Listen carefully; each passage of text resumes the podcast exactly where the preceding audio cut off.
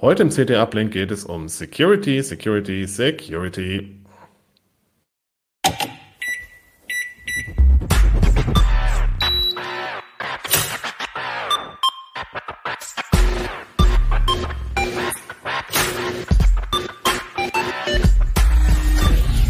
CT Uplink. Die heutige Folge vom CT Uplink hat einen Sponsor.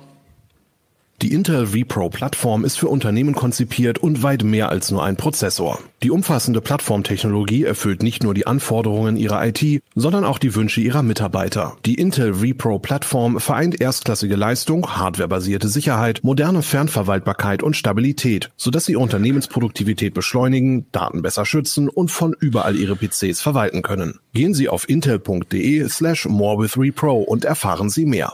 Intel vPro Plattform. Build for Business.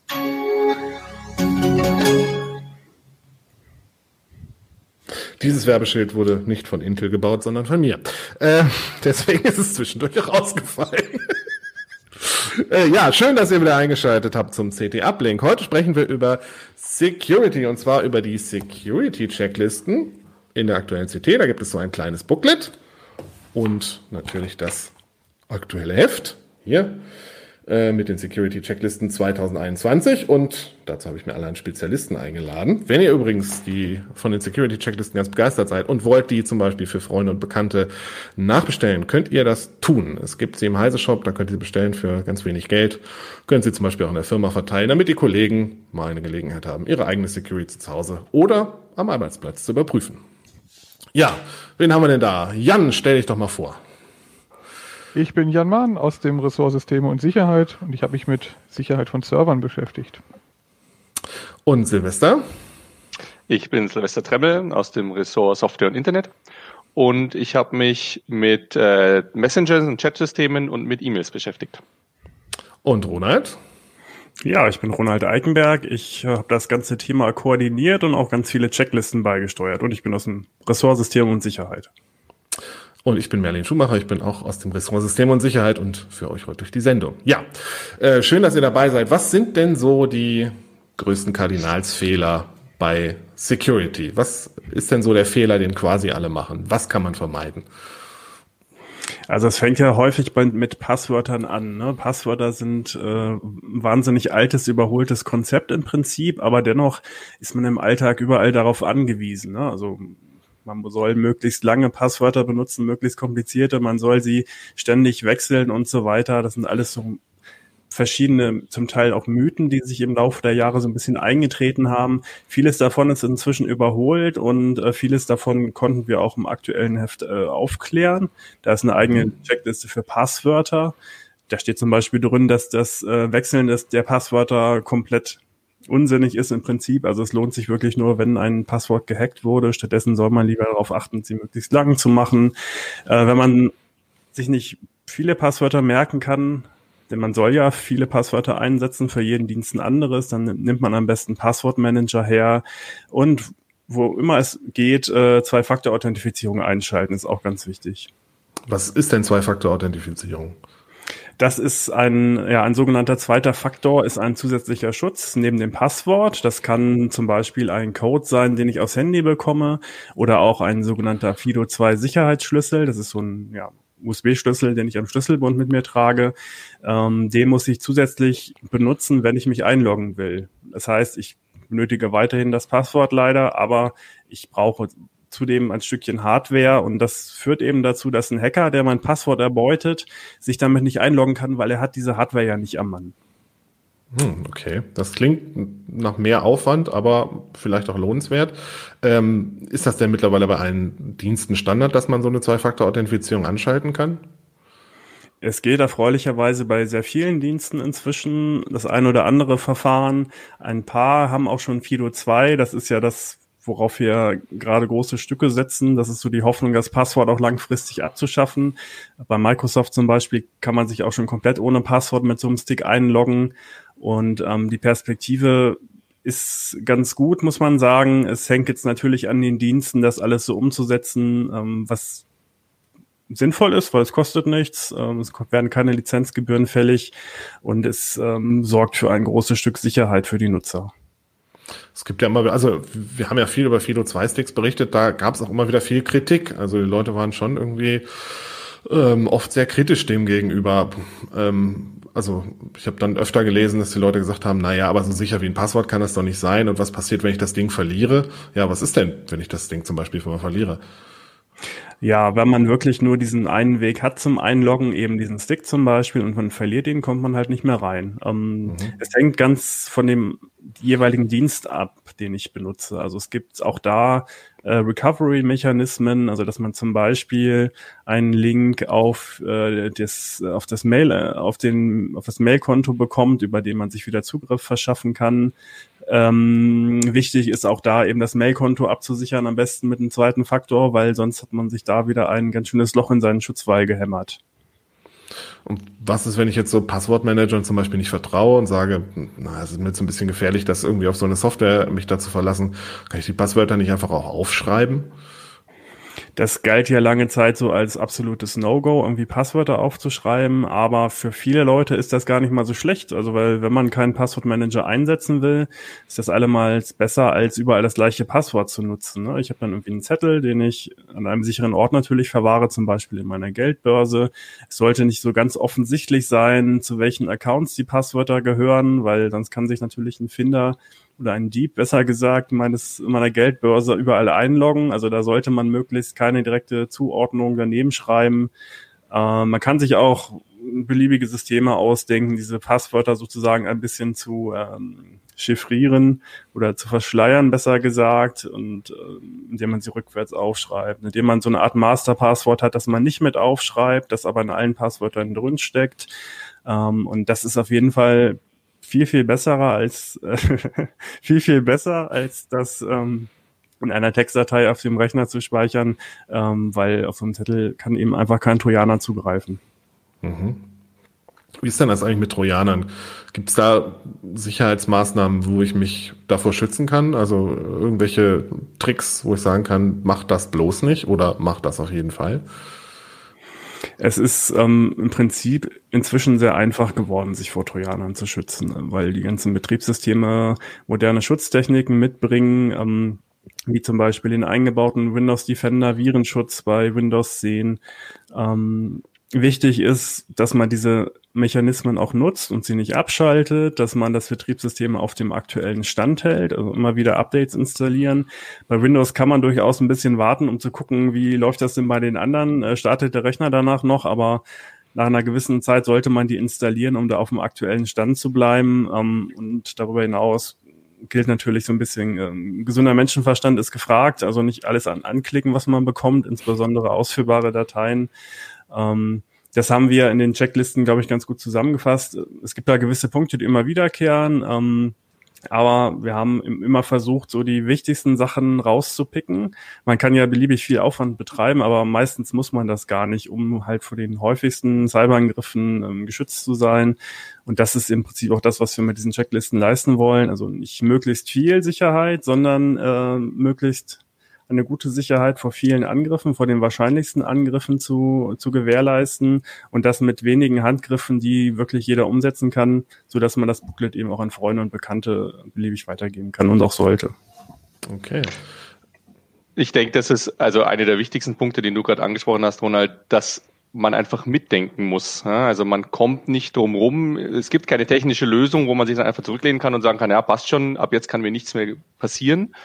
Ähm, und das darf man halt nicht aus den Augen verlieren. Und man darf sich auch nicht in Sicherheit wiegen, so nach dem Motto, naja, jetzt habe ich den Virenscanner ja laufen, aber jetzt klicke ich auf jeden Anhang, den ich kriege. Ne? Ähm, das wäre sehr relevant, dass man einfach immer das im Hinterkopf behält, vorsichtig zu sein. Okay, was sind denn Aspekte, wo du sagen würdest, äh, da sollte man auf jeden Fall vorsichtig sein, Silvester? Äh, naja, Punkt eins ist, wenn man Dateien bekommt, äh, sei das jetzt per E-Mail oder per Chat oder sonst was, oder Links, die irgendwo hinzeigen und man weiß nicht genau, wo die hinzeigen, oder man hat vielleicht auch nicht erwartet, dass man jetzt diesen Link bekommt, da sollten alle Alarmglocken angehen. Ähm, weil halt, wenn man Pech hat, die Trojaner-Version ganz aktuell ist und der eigene Virenscanner lernt halt erst morgen oder so, die zu erkennen. Dann ist es aber zu spät. Hm? Mhm. Ich glaube, eine Gefahr, die noch darüber hinausgeht, ist das Thema Phishing. Ähm, wo, du gerade schon sagtest, nicht auf jeden Link klicken. Ich glaube, Trojaner ist eine Gefahr, die abgesehen von Emotet war das lange Zeit auf dem absteigenden Ast mit den Trojanern. Das Hauptproblem, was man so beobachtet hat, war wirklich Phishing-Links, wo Leute aufgefordert haben, ähm, bitte geben Sie jetzt Ihr Kennwort für irgendeinen Dienst ein, obwohl es nicht der Dienst war und Kennwörter abgegriffen haben. Und gegen Phishing hilft auf der einen Seite gesunder Menschenverstand, also überprüfen zu können, ob das wirklich der Urheber ist, den man da so erwartet auf der gefälschten Seite. Und auf der anderen Seite hilft ein zweiter Faktor gegen Phishing und das ist eben eins der Hauptargumente, auch warum wir dieses Fido 2 immer so hypen und ähm, gerne darüber berichten, weil Fido 2 mit diesem äh, Verfahren, mit diesem äh, Hardware-Token ist verdammt Phishing sicher. Das kann man aus der Ferne nicht abgreifen. Der liegt neben dem äh, Computer und selbst wenn ich eine gefälschte Seite baue, ist sichergestellt, dass der äh, potenzielle Fischer da nichts abgreifen kann, also sich nicht anmelden kann. Und deswegen ist das ein sehr hilfreiches Mittel, aber alle Formen von zweiten Faktor sind extrem wichtig, um sich vor Phishing zu schützen. Okay, also auf jeden Fall zweiten Faktor aktivieren. Ähm, wie ist denn das, wenn ich jetzt mit dem Smartphone unterwegs bin? Was sollte ich denn beim Smartphone so absichern? Ich meine, die meisten Leute haben ihre digitale Existenz komplett auf dem Smartphone und haben vielleicht nicht mal mehr PC zu Hause, sondern noch ein Tablet und ein Smartphone. Also ist das ja äh, offensichtlich ein attraktives äh, Ziel für irgendwelche Hacker und äh, Halunken. Äh, was wären denn da so Empfehlungen?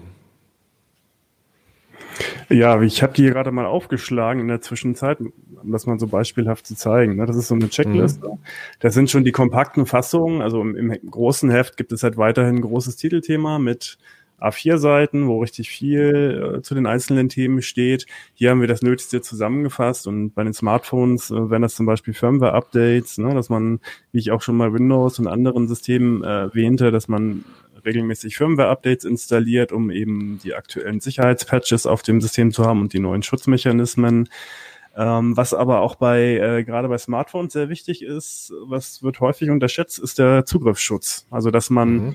Tatsächlich dafür sorgt, dass das Gerät auch äh, physisch geschützt ist. Wenn ich das jetzt auf meinem ähm, Schreibtisch liegen lasse und mir den Kaffee hole oder so. Ne? Also es soll halt sichergestellt sein, dass niemand sich ohne weiteres Zugriff auf das Gerät verschaffen kann, wenn er das Gerät in der Hand hält. Und das geht eben ja bekanntermaßen am besten über Passcodes, über Fingerabdruckscans oder auch ähm, Gesichtsscans bei einigen Geräten. Das ist ein wichtiger Faktor, der häufig halt unterschätzt wird. Also nicht nur Hacker aus dem Internet, sondern eben auch vor Ort äh, physische Zugriffe dürfen nicht ohne weiteres möglich sein. Ähm, und ein Punkt, man häufige Frage ist ja Android-Smartphones, wie sieht es da mit Viren aus? Ähm, davor kann man sich recht einfach schützen, wenn man sich da an den offiziellen äh, Play Store hält, also wenn man die Apps nur bei Google direkt runterlädt, weil da werden sie zumindest oberflächlich überprüft, bevor sie eingestellt werden und können auch im Nachhinein wieder von meinem Gerät gelöscht werden, wenn sich herausstellt, dass doch mal ein Trojaner in den Store geschlüpft ist. Ähm, bei Google, äh, Quatsch, bei Apple gibt es da den App Store natürlich. Da ist die Prüfung noch etwas äh, intensiver. Da ist also ganz wenig, sind ganz wenig Fälle bekannt, wo Viren es in den App Store geschafft haben. Ähm, man nimmt sich damit ein paar Freiheiten. Also gerade bei Android kann man ja wunderbar einfach APK-Dateien installieren, aus dem Internet ziehen, ausführen. Das ist das gleiche Problem wie bei Windows, wo ich eine Excel-Datei aus dem Internet ausführe. Da kann alles Mögliche drin stecken, da guckt keiner drauf. Und äh, wenn es ganz mies läuft, habe ich mir da eben Trojaner mit eingefangen.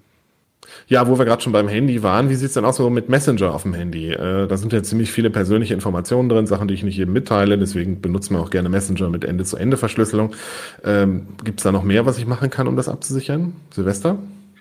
Ähm, ja, im Allgemeinen schon. Die Details hängen halt vom Messenger ab. Ende-zu-Ende-Verschlüsselung ist schon ein sehr wichtiger Punkt das unterstützen sehr viele Messenger, aber beileibe bei nicht allen ist es standardmäßig an. Ähm, also der Facebook Messenger zum Beispiel, der unterstützt äh, geheime Chats, heißt es da, glaube ich.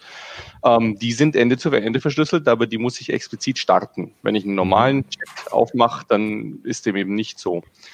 Ähm, das Problem bei Messengern, genauso wie bei E-Mail und so, ist halt immer, dass meine Kommunikationspartner mitziehen müssen.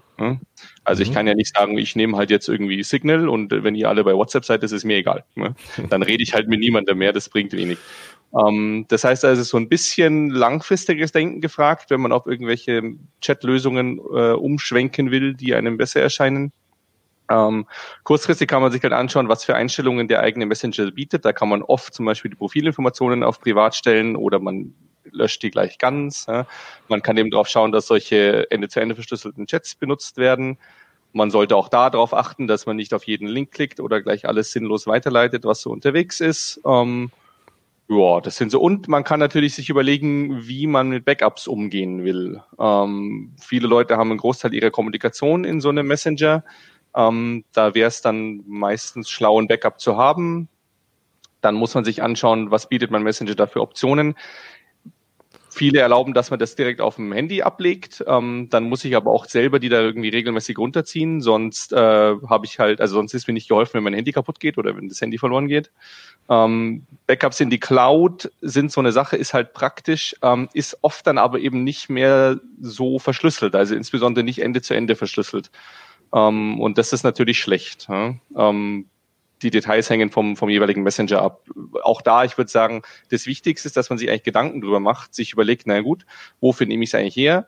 Brauche ich ein Backup? Wenn ja, wie muss dieses Backup beschaffen sein? Ähm, und dann kann man sich überlegen, wie man das angeht. Okay. Ähm, so eine, also so eine, so eine Infrastruktur, mit der man irgendwie sein digitales Leben gestaltet, besteht ja auch nicht nur aus dem Handy und dem Laptop. Was ist denn mit Routern und so Smart Home Geräten und sowas? Sind das potenzielle Sicherheitslücken? WLAN-Router sind natürlich sehr attraktiv für Angreifer, weil die von außen im Prinzip der Brückenkopf sind ins lokale Netz. Das ist das erste Gerät, was man erreicht aus dem Internet ähm, über die externe IP. Und es ist natürlich sehr, sehr wichtig, diesen Router entsprechend abzusichern, indem man eben auch hier wieder dafür sorgt, dass Firmware-Updates installiert sind, weil die häufig Sicherheitslücken schließen. Im Idealfall, also einige Routerhersteller nehmen das ja gar nicht äh, so, so ernst, das Thema, und geben auch keine Updates mehr raus. Aber wenn man eben so einen Router hat, der Updates bekommt, wie eine Fritzbox, ähm, sollte man die Updates regelmäßig einspielen und im besten Fall dafür sorgen, dass die sogar automatisch installiert werden. Darüber hinaus sollte man eben gucken, dass Dienste dieses Routers möglichst nicht übers Internet erreichbar sind, weil die eben wieder Angriffs, diese Dienste Angriffsflächen für Hacker bieten, dass alle Dienste, die erreichbar sind, auch aus dem lokalen Netz äh, mit einem guten Passwort geschützt sind. Das bezieht sich explizit auch auf das Webinterface des Routers, also bei Fritzbox zum Beispiel fritz.box, weil es eben immer wieder Angriffe gibt die über das lokale Netz funktionieren. Also es kann eine Webseite sein, die dann versucht, über die lokale IP des Routers das Webinterface zu steuern. Ähm, von daher ist auch das Webinterface, selbst wenn es nicht direkt aus dem Internet erreichbar ist, immer mit einem guten Passwort zu schützen. Das bezieht sich dann natürlich auch auf das WLAN selbst, also das äh, die WPA Passphrase, ähm, das das WLAN-Kennwort sozusagen, damit eben niemand, der an meinem Haus vorbeifährt oder irgendwelche Nachbarn die Chance bekommen, sich in meinen WLAN einzubuchen. Ähm, alles, was man nicht braucht, sollte man immer abschalten. Natürlich sowas wie UPnP-Konfiguration oder auch WPS. Ähm, das sind Dinge, die in der Vergangenheit häufiger angegriffen wurden. Da gab es richtig fiese Lücken. Da konnte man hunderttausende Router plötzlich mit übernehmen. Deswegen sollte man alles, was man nicht braucht, immer abschalten. Okay. Ähm, wenn ich das jetzt. Ist wahrscheinlich, oh sorry, das ist wahrscheinlich nee, eh ganz allgemein ein super Rat, äh, einfach alles, was man nicht braucht, abzuschalten. Ja? Wenn man es eh nicht braucht, dann tut man sich damit äh, keinen Schaden an äh, und im Zweifelsfall macht es irgendeine potenzielle Lücke zu.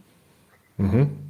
Okay, also lieber spart man vielleicht auch ein bisschen Strom. ein ähm, ganz guter Hinweis ist immer noch, äh, wenn man Dienste hat, auch äh, nochmal um auf das Thema Smart Home einzugehen, wenn man Sachen hat im lokalen Netz, von, auf die man zugreifen muss von unterwegs zum Beispiel, dann sollte man das möglichst unterlassen, diese Dinger über eine IP-Forwarding, über ein Port-Forwarding von außen erreichbar zu machen, weil sie dann eben auch gefunden werden können. Angreifer können probieren, im einfachsten Fall da ein Standardpasswort einzutippen oder Sicherheitslücken auszunutzen. Man sollte dann lieber dazu übergehen, ein VPN einzurichten, also die Fritzbox zum Beispiel als VPN-Server zu nutzen und dann von unterwegs auf diese Fritzbox ins Heimnetz zu gehen. Das ist dann eine verschlüsselte, eine verschlüsselte Verbindung, also ein kryptografisch gesicherter Tunnel. Da kann keiner reingucken von außen. Und ich bin dann sozusagen von unterwegs mit meinem Heimnetz verbunden und kann da alles machen, was ich zu Hause auch erledigen kann, auf eine sichere Weise. Okay. Ähm, brauche ich irgendwie besondere Technik? Also brauche ich noch ein zusätzliches Gerät, damit ich so ein VPN einrichten kann? Das geht mit vielen Routern inzwischen ohne weitere Investition. Also in der Fritzbox kann man das einstellen. Ich glaube, die, die Telekom-Router sind inzwischen auch als VPN-Server nutzbar über das Wire, ähm, WireGuard-Protokoll. Das ist so ein sehr, sehr effizientes, modernes Protokoll, was auch sehr tolerant ist gegenüber Verbindungsabbrüchen in aller Regel muss man da nichts weiter ausgeben. Also wenn man einen guten Router hat, dann sollte man erstmal danach schauen, vielleicht auch mal die Experteneinstellungen aktivieren, ob man da nicht irgendwo was mit VPN aktivieren und sinnvoll nutzen kann. Okay. Ähm, wenn ich so im Heimnetz äh, so eine NAS rumstehen habe, sollte ich und davon aus der Ferne drauf zugreife, sollte ich die dann auch nicht im Netz freigeben, also im Internet freigeben. NAS sind ähm, möglichst aus dem Internet fernzuhalten. Also die ich weiß, die Verlockung ist da groß, weil die sehr viele Dienste haben, äh, bis hin zu irgendwelchen Webclients, wo ich Fotomediatheken durchgucken kann und Videos abspielen kann oder andere äh, Serverdienste. Ähm, die sind häufig auch attackierbar. Es fängt damit an, ähm, es kommt teilweise da auf Tage an. Also ich, wenn man nicht die aktuellste Firmware drauf hat, kann das eben sein, dass da schon bekannte Sicherheitslücken klaffen und Angreifer ohne weiteres einsteigen können. Also auch da ist man besser damit bedient, das über ein VPN von außen ähm, ausschließlich erreichbar zu machen. Okay, das ähm, klingt problematisch. Also lieber aufs VPN setzen. Ähm, apropos VPN äh, und apropos aktuelle Gesamtsituation, ähm, wir sind ja alle noch im Homeoffice. Wie sieht's denn aus mit der Arbeitsplatzsicherheit im Homeoffice? Gibt's da irgendwie Tipps und Tricks äh, und Sachen, die, auf die ich achten sollte, wenn ich äh, äh zu Hause mit Firmendaten hantiere? Silvester, magst du? Uh, weiß ich nicht. Ich glaube, ist ganz gut, wenn du machst und ich schlag dann ein, wenn mir noch was einfällt. Ja, das Thema Homeoffice ähm, haben wir sehr prominent äh, in den Checklisten behandelt. Das steht hier irgendwie auch nochmal drauf. Ne? Das ist die Neuauflage mit, mit dem Fokus auch auf Homeoffice-Sicherheit. Ähm, Im Homeoffice ist die Situation eine ganz spezielle. Ich möchte nicht zu weit ausholen, aber letztlich häufig ist es so, dass man dann doch einen privaten Rechner nutzt um äh, Arbeiten zu erledigen für das Unternehmen oder dass man den für das Firmenlaptop auch für private Dinge benutzt. Und wenn man das macht und dann auch noch über VPN mit der Firma verbunden ist, dann handelt man sich da ganz schnell ernste Probleme ein. Also ein Trojaner, der sich da irgendwie ausbreitet auf meinem System, eben auch über das Firmennetz ähm, auf die Firmeninfrastruktur zugreifen kann und da zum Beispiel Netz Netzwerkfreigaben verschlüsseln kann und so weiter. Also da ist besondere Vorsicht geboten. Das fängt damit an, dass wenn man eben einen Rechner hat, den man privat und beruflich einsetzt, ähm, dass man damit ähm, möglichst mit zwei Profilen arbeitet, die sauber voneinander getrennt sind. Ne, da gibt es ja die Windows-Konten zum Beispiel, ähm, einfachsten Fall. Und ähm, so ist dann sichergestellt, dass da nicht allzu viel von, von dem einen Account in den anderen schlüpft. Das ist natürlich auch nicht ganz sicher, aber es verhindert schon mal, schon mal einiges. Ähm, darüber hinaus gelten alle Tipps, die auch ähm, für die jeweiligen Geräteklassen in den Checklisten stehen, also bei Windows zum Beispiel eben Updates installieren, äh, auf den Virenschutz achten und so weiter. Ähm, es gibt noch so ein paar Spezialfälle, die wir da reingeschrieben haben in die Homeoffice-Checkliste. Und da geht es so ein bisschen um das persönliche Vertrauen, weil durch die neue Situation, mir sitzt mein Gesprächspartner nicht mehr gegenüber, sondern schreibt mir vielleicht eine Mail oder eine Chatnachricht oder ruft an, ähm, muss ich auch da neuerdings Vorsicht walten lassen, weil das natürlich auch Angreifer wissen und die da gibt es eben so Maschen wie diesen Chefbetrug, ne, wo dann jemand anruft und sagt, hier, ich bin dein Chef, ähm, überweis mal eben ganz schnell wie 100.000 Euro von A nach B, ich brauche das ganz dringend. Und solche Maschen funktionieren im Homeoffice natürlich deutlich besser, weil man eben darauf eingestellt ist, dass da verschiedene Leute anrufen. Häufig sind es auch Leute, mit denen man vormals vielleicht gar nicht so viel zu tun hatte, über die man, die man vielleicht nur von der Kaffeemaschine kennt also da ist es sehr, sehr wichtig, Misstrauen walten zu lassen und eben Anrufe, Mails, Chats und so weiter ähm, sehr kritisch zu hinterfragen. Und wenn man nur einen geringsten Zweifel daran hat, dass die Person die, diejenige ist, für die sie sich ausgibt, dann sollte man die dann lieber nochmal auf einem anderen Kanal kontaktieren, zum Beispiel eben über die Telefonnummer in der Firma. Mhm.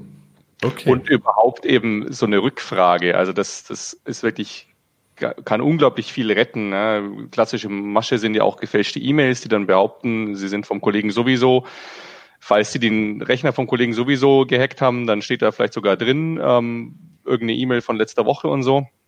Und da einfach nochmal rückzufragen, zur Not sogar eben auch per E-Mail, ja, weil oft ist die, sind die Angreifer darauf beschränkt, dass sie einem gefälschte E-Mails schicken. Ja, die können aber nicht die eigenen E-Mail-Verkehr dann so weit abfangen, dass sie mir dann auch meine, gefälscht, meine Rückfrage irgendwie gefälscht beantworten würden. Ähm, idealerweise natürlich über irgendein anderes Medium rückfragen, aber allein diese Rückfrage kostet normalerweise wenig Zeit und kann wirklich große Katastrophen verhindern. Vielleicht ein Tipp für Administratoren jetzt in der Homeoffice-Zeit wäre es mal, die Zeit jetzt zu nutzen und so ein Awareness-Training zu machen, ohne es anzukündigen. Also mal gezielt eine eigene Phishing-Seite zum Beispiel bauen, wenn man so ein bisschen Web entwickeln kann, kann man sich ja irgendwie was zusammenbasteln und das rumschicken und mal das eigene Unternehmen zu sensibilisieren. Wer, wer hätte da jetzt draufgeklickt und wer hätte da jetzt auf einer fremden Seite seine Zugangsdaten eingegeben und solche Dinge. Das kostet natürlich Zeit, aber kann sich ab einem mittelgroßen Unternehmen jetzt gerade, wo man so dezentral arbeitet, definitiv lohnen. Und danach schreibt man eine Dokumentation und äh, eine kleine Videoauswertung und macht ein Best-of der Fallen, in die Leute getappt sind und schafft damit so ein bisschen Aufmerksamkeit. Ich glaube, das ist eine Maßnahme, die sich jetzt lohnen könnte. Absolut. Äh, ganz wichtig ist bei sowas halt, dass man das konstruktiv macht. Also das darf nie zu so einem Pranger werden, wo man dann halt irgendwie die 15 Idioten an die Wand stellt, die irgendwie da drauf geklickt haben, sondern man muss, idealerweise erwähnt man gar nicht, wer das jetzt eigentlich war und dass man halt irgendwie als Unternehmen besser wird, darin sowas zu erkennen. Ne? Und nicht, dass man jetzt irgendwie schwarze Schafe versucht zu isolieren. Ne? Awareness ist, ja ein, Awareness ist ja ein sehr gutes äh, Stichwort, das ich mal aufgreifen möchte, weil diese Checklisten, das ist ja im Prinzip Awareness, was wir da betreiben. Ne? Also das, ähm, Awareness heißt ja, möglichst viele Leute ähm, zu schulen und auch insbesondere Leute, die gar nicht unbedingt zu technikaffin sind, weil es häufig diese Leute sind, die dann auf den Trojaner klicken oder irgendwie Geld überweisen oder auf einen gefakten Anrufer reinfallen. Ähm, deshalb ist eben, gibt es diese Awareness-Schulungen, wo man viele Mitarbeiter reinholt und die dann eben nochmal gezielt schult, um, um sie eben vor auf Cybergefahren aufmerksam zu machen. Also was kann da wirklich passieren? Was ist wichtig? Worauf muss ich achten? Ähm, und das sind dann zum Teil gar nicht so super technische Tipps. Ne? Also das ist dann nicht, wie kriege ich Windows hundertprozentig sicher, sondern das ist dann eher so, was sind denn die fünf häufigsten Sachen, die ich beachten muss, wenn ich ein Windows sicher benutzen möchte. Und in diese Kerbe schlagen eben auch diese Security-Checklisten, die eben eine möglichst große Zielgruppe erreichen sollen. Ähm, wer lange CT liest, dem würde auffallen, dass es alles etwas, ich sag mal, simpler formuliert, etwas einfacher umzusetzen, vielleicht auch etwas oberflächlicher. Ähm, das haben wir ja bewusst gemacht, um möglichst viele Leute zu erreichen und ähm, eben auch Leute abzuholen, die sonst keine CT lesen. Zum Beispiel durch dieses Booklet, was, was die CT-Leser einfach so weitergeben können. Ähm, das wurde in der Vergangenheit, das ist ja schon, glaube ich, die zweite oder dritte Auflage, auch gerne von Unternehmen genutzt, eben für solche Awareness-Schulungen, um die Dinge an die Mitarbeiter zu verteilen. Ähm, man kann die in, inzwischen auch recht einfach nachbestellen über den Heise Shop eben für, für wenig Geld oder auch gratis als PDF runterladen und weitergeben. Ähm, und das war so mit unser Hauptziel, möglichst viele Leute zu erreichen und möglichst viele Leute dazu zu bringen, die gröbsten Fehler zu verhindern, um es den Hackern eben so schwer wie möglich zu machen. Das ist ja auch diese gröbsten Fehler sind ja das, was letztendlich das breite Einfallstor ist. Also die wenigsten Hacks sind ja irgendwelche total durchgeknallten drei Zero-Day-Exploits aneinander gehängt und jetzt ein super sicheres System noch auseinandergenommen, sondern ich hau halt irgendeine E-Mail an 100 Mitarbeiter raus und zwei klicken schon drauf. Ähm, das ist der Standardfall und den kann man eben auch relativ einfach verhindern. Ich glaube, man sollte sich klar machen, wer der Feind ist und ähm, viele denken immer daran, ich muss mich jetzt gegen den Geheimdienst schützen und den kann man einfach sagen, vergiss es. Wenn der Geheimdienst an deine Daten möchte, dann kommt er an deine Daten. Und wenn er die Tür aufbricht oder das Haus sprengt oder mit dem Hubschrauber kommt, also der wird irgendeinen Weg finden, um an deine Daten zu kommen. Und wenn er dich zu voll, unter Folter dazu bringt, dann doch deinen Fingerabdruck aufs Handy zu legen, das kriegt ein Geheimdienst im Notfall hin. So drastisch muss man das sagen. Das ist aber nicht der Feind, gegen den man sich schützen soll, sondern das sind die Leute, die Massenangriffe fahren auf entweder auf bekannte Lücken, auf geknackte Passwortdatenbanken, wenn in irgendeinem Nischenforum eine Passwortdatenbank geknackt wird, dann versucht man es mit den gleichen Daten sich bei eBay anzumelden und trifft dann von einer Million Treffern vielleicht fünf und hat aber dann fünf eBay-Konten leergeräumt und Schaden angerichtet. Das sind diese Angriffe, die in der Realität vorkommen und gegen die muss ich mich schützen. Mit zweitem Faktor, mit unterschiedlichen Kennwörtern, mit aktueller Software. das ist eigentlich das, und das sollte man auch jedem aus dem Bekanntenkreis weitergeben.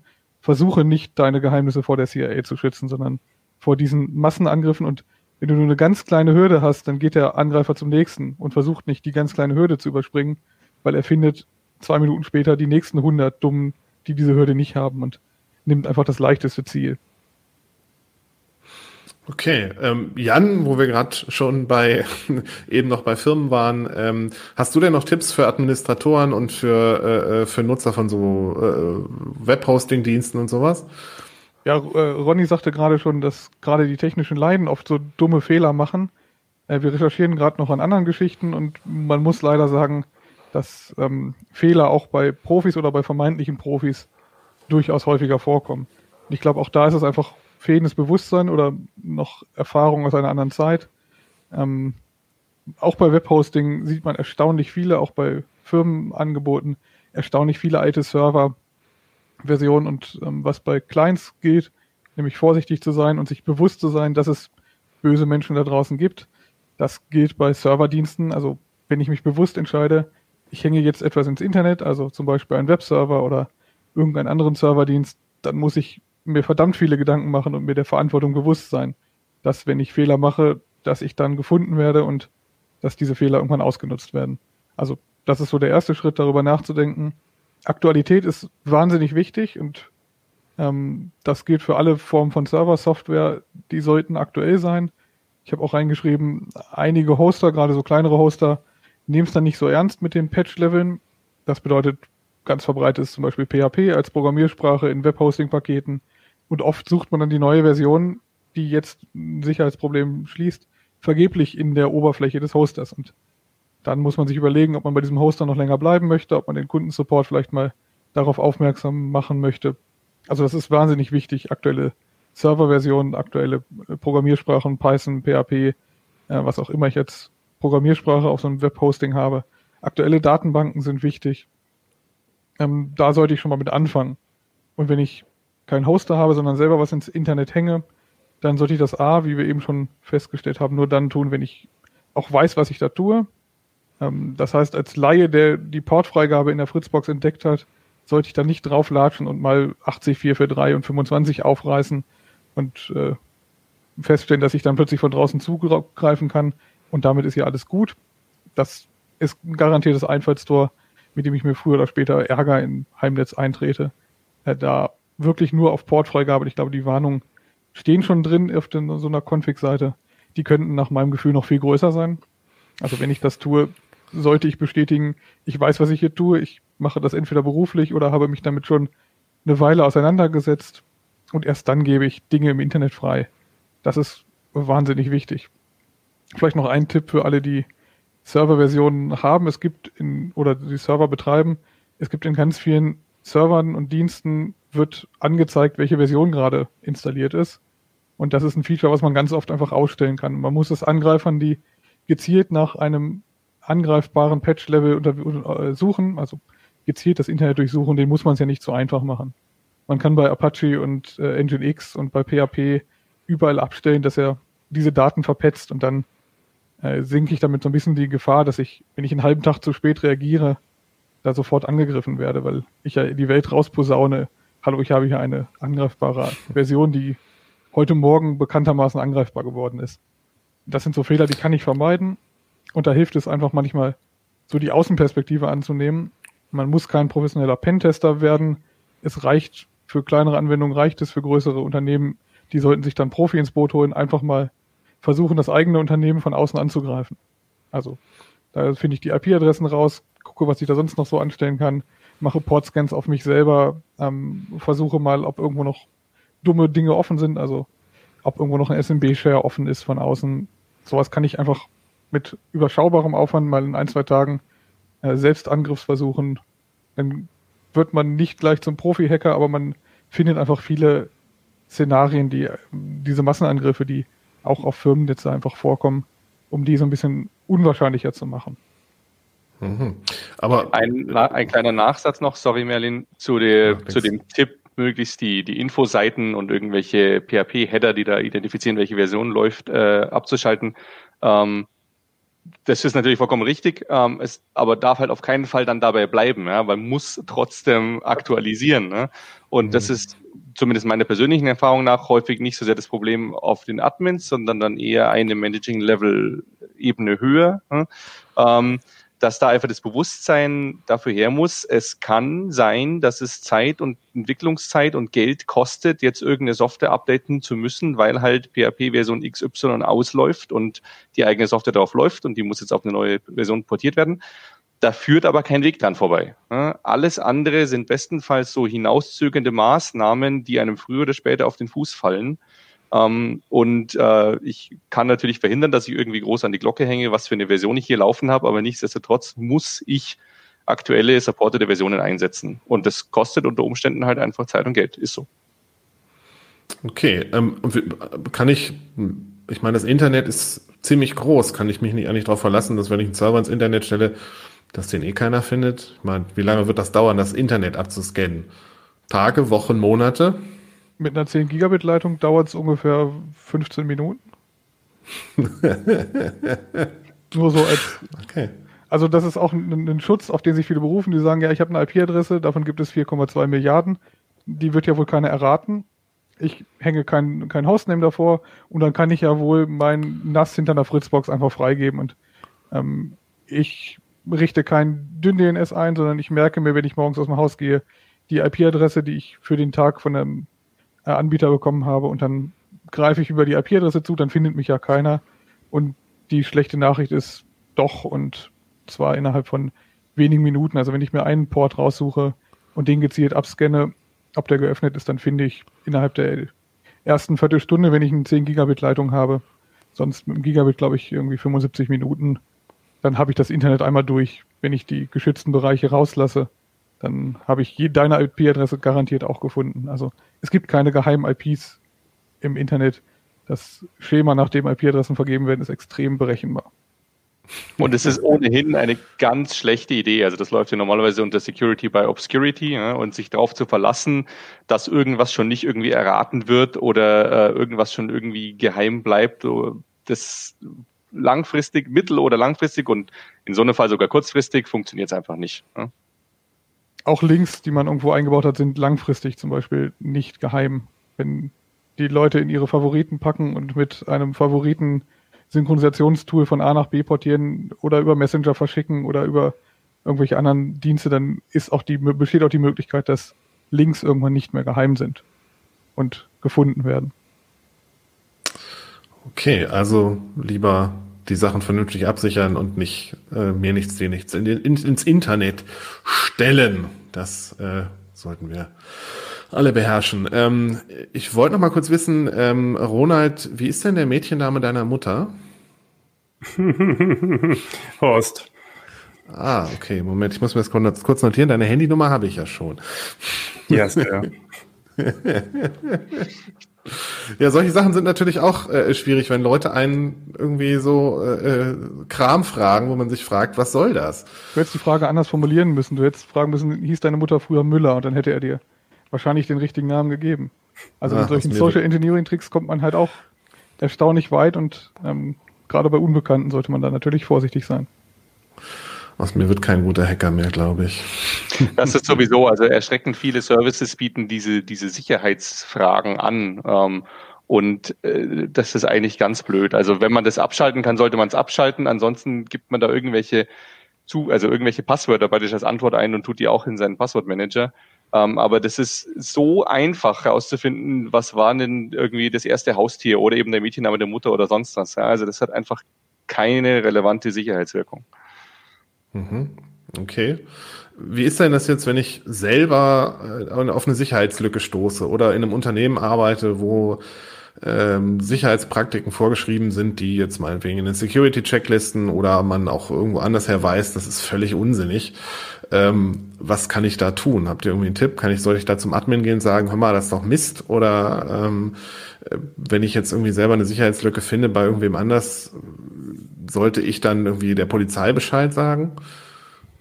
Bei Sicherheitslücken, ähm, da gibt es ja Unterscheidungen. Also zum einen, wenn es wirklich Programmfehler sind, Sicherheitslücken in Software oder in Web-Applikationen, dann kann ich die schon mal dem Hersteller oder dem Anbieter melden. Ähm, mit etwas Glück äh, wird er sich auch darüber freuen und äh, mir möglicherweise irgendwie noch eine Tasse oder sowas schicken.